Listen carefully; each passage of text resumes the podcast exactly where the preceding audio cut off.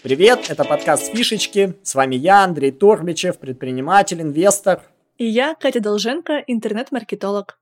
В нашем подкасте мы разбираем сложные бизнес-задачи и превращаем их в простые фишечки, которые можно забрать себе. Сегодня мы поговорим о тренде на честность. Обсудим, как компании пиарятся за счет ошибок, специальных и не очень, почему честный маркетинг привязывает людей к бренду и как признание ошибок позволило снизить их количество в сотни тысяч раз. Как ты вообще относишься к ошибкам, Андрей? Признаешься в них или что-то скрываешь? Это вопрос, наверное, надо задавать кому-нибудь другому. Трудно на себя посмотреть со стороны. Мне, конечно, кажется, что я к ошибкам отношусь положительно. Я их признаю, на них учусь, становлюсь лучше. Но в реальности мне кажется, что это не так. И вот ребята из Минцифры недавно сделали рассылку через госуслуги о том, что отзывают аккредитованный статус у этих компаний. Но на самом деле это было не так, ничего они не отзывали, и они вовремя заметили ошибку и извинились. Глава Минцифры написал там в чате телеграм-канала «Ребята, мы криворукие, простите». И чуть позже добавил что-то типа «Блин, представьте, как у меня сердце ёкнуло». Ну слушай, это получается то, как они ошибку повернули в лояльность, да, да там, на ошибки, да, да. укрепили отношения со своими пользователями. Сказали, да, мы криворуки, мы тоже люди, мы такие же, как вы. Возникла эмпатия, сопереживание какое-то, да. И говорит, ну ладно, бывает. Да, но про технические причины они тоже сказали в следующем письме уже, куда без этого. А вот такая вот искренность и душевность, она, видишь, в телеграм-канальчике. Так, чтобы не все прям видели. Да, но также много косячат для пиара. Или делают вид, что косячат. Тот же Кинопоиск, когда в конце августа вышел сериал «Дом дракона», как-то необычно его анонсировал. В пол шестого утра всем подписчикам канала Кинопоиск, а это там несколько сотен тысяч людей, пришло сообщение. Антон, драконы вышли, публикуй посты. И это означает, что один сотрудник таким образом дал разрешение СММщику на публикации вот этого поста о сериале это сообщение потом обсуждали несколько дней. Люди сопереживали да. этому Антону, что с ним делают, уволят, не уволят, э, как это все получилось. И, в общем, об этом написали дофига каналов, блогов и всякой другой прессы. И это круче получилось и искреннее, чем заготовленные шаблоны. Вот такой вот э, способ. И учитывая во что это превратилось и сколько подписчиков им добавилось, лично я думаю, что это пиар-ход. Раньше этим и Aviasales пользовались, и еще куча компаний. Я вообще не поняла, откуда такое внимание к этой обычной ситуации. В принципе, ничего шокового не произошло. Ну, типа, подумаешь, ошиблись чатом. Но это в пол шестого утра, они все равно удалили потом эту запись. Так что это точно был пиар-ход из-за того, что они потом так долго мусолили во всех СМИ эту псевдоновость.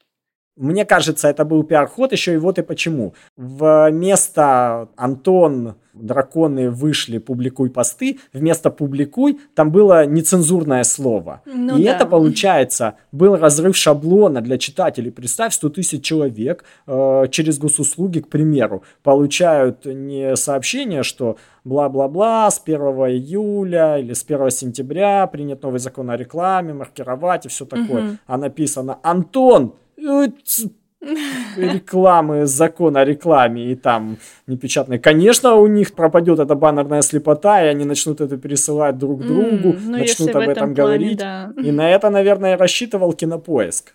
Мне кажется, это такая подстроенная ситуация. Очень похожий кейс. Недавно криптобиржа крупная, Coinbase, по-моему, крупнейшая криптобиржа в мире, сообщила, что они случайно ошиблись и вместо там тысячи долларов перевели какой-то там австралийке своему клиенту 10,5 миллионов.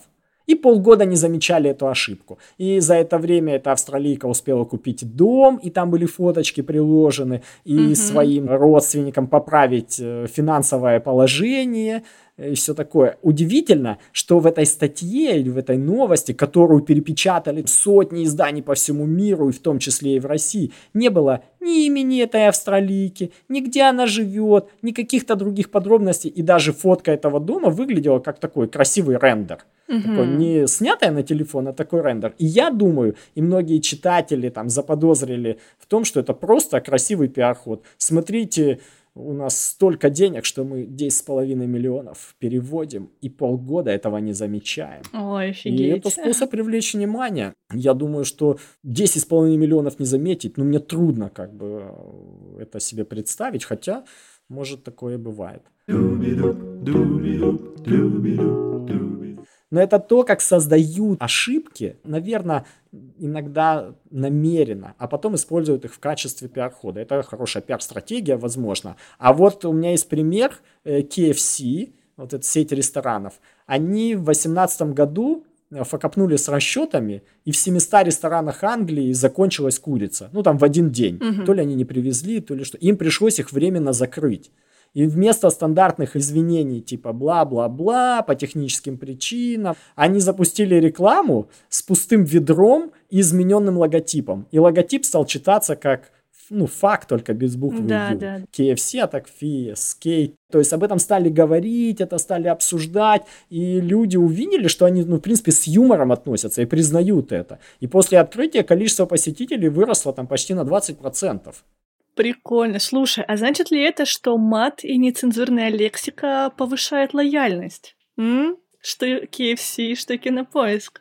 Мне кажется, знаешь еще что? Юмор повышает лояльность. Если ты можешь превратить ошибку в юмор, ну там, красиво превратить, не так, что ты такой, ха-ха-ха, у нас закончилась курица, голодайте, вот, но превратить это в шутку, то это может повысить лояльность, и как показал KFC или VCK, повысите продажи.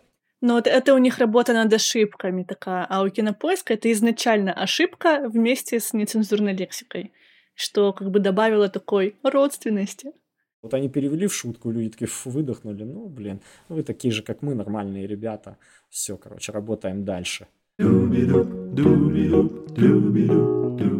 Конечно, хорошо, когда ты можешь превратить ошибку в шутку, отшутиться и на этом еще заработать себе лояльность. Но не всегда ведь такое возможно. Помнишь, как в той миниатюре из Камеди, где «Где моя арматура?» Да. Когда там чуваку месяц везли арматуру. И такое случается, и тут шутка может, наверное, только усугубить ситуацию. Ну, если ты особенно еще шутить не умеешь. Но э, то, что мы видим сейчас, то, что я вижу сейчас, есть некий там тренд на честность. Во-первых, ошибки все тяжелее скрывать. Появилась куча всяких устройств, фотоаппаратов, диктофонов и как этот говорят, утром в газете, вечером в куплете. Так же и тут. Ты где-нибудь фокопнул, смотришь, а это уже и в соцсети может появиться. Поэтому лучше ну, ты да. об этом расскажешь, чем кто-то.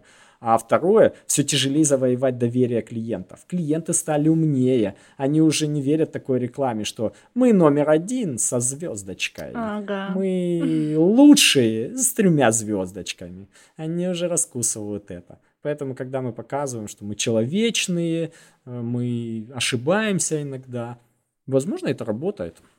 Это точно работает. И я вижу, что есть понимание у многих брендов, что важно быть честным с клиентом и иногда даже жертвовать своим идеальным имиджем ради доверия. И помню, был такой кейс э, у Додо Пиццы и у Мираторга во время пандемии, когда они поняли, что не успевают довозить пиццу за 60 минут в нужный район, они просто исключили этот район из доставки. Ну да, они потеряли какую-то прибыль, но они избежали того момента, когда покупатели решат в своих головах, что средненький сервис для Дода — это норма.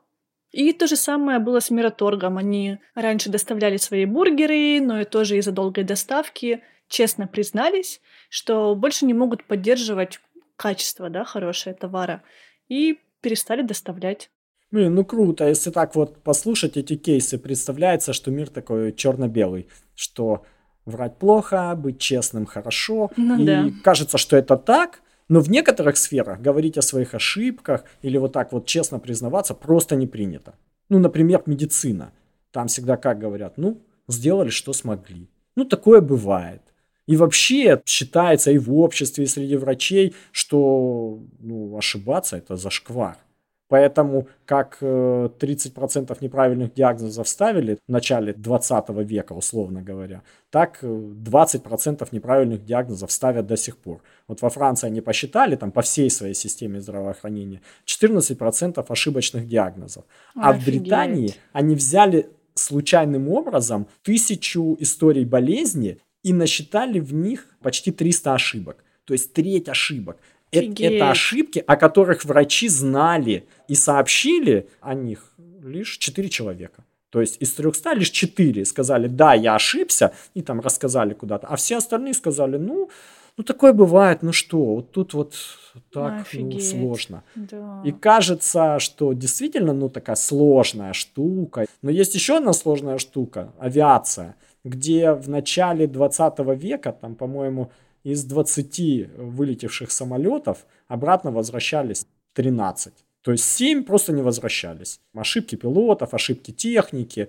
И за 100 лет э, эта отрасль довела количество ошибок до одной, наверное, десятитысячной процента. Не знаю, вероятность не могу посчитать. Короче, э, сейчас на 5 миллионов полетов приходится всего лишь одна авиакатастрофа на 5 миллионов. Да Почему ладно? так получилось? Потому что если пилот ошибается, то в течение 10 дней он может подать об этом рапорт, и ему за это ничего не будет. И этот рапорт рассматривают и смотрят не то, как наказать да, пилота, что с ним сделать, ах ты такой, Мгм, а как это предотвратить в будущем. Допустим, одна из самых частых ошибок, когда пилоты не на той высоте летят и слишком ну, близко с другим самолетом пролетают. Типа, Летят такие, эй-эй-эй, куда ты прешь, куда ты прешь, э? А потом блин, это же мы на встречке, короче, надо там лететь куда-то. И они об этом сообщают, и проводятся там разбирательства, смотрят, почему так произошло. Возможно, их не предупредили, или какая-то система не сработала. И вносят коррективы, и дальше они уже об этом знают. То есть один ошибся, он об этом рассказал, специальная комиссия разобрала эту ситуацию, внесла какие-то там предложения простые и разослала всем пилотам мира. Типа, ребята, теперь делайте вот так вот, потому что вот такая ошибка может быть. Они это прочитали, и количество ошибок снижалось, снижалось, снижалось. Да и, ладно? грубо говоря, 40%, да, дошло до одной там 10 или 100 Офигеть. тысячной. Ну, то есть тут поощрялось признание в своих ошибках, и с этим что-то делали. Да, то есть получается здесь, ну, как говорят, на ошибках учились. Мгм. И это очень хорошо связано и с бизнесом. Ведь есть компании, которые ну, ошибки замалчивают, особенно крупные компании. В принципе, понятно, ты сидишь в дорогом кресле, у тебя есть секретарша и должность, и ты к ней шел уже 10 лет, и хорошая зарплата. И тут ты ошибся, не знаю, забыл отправить какой-нибудь отчет.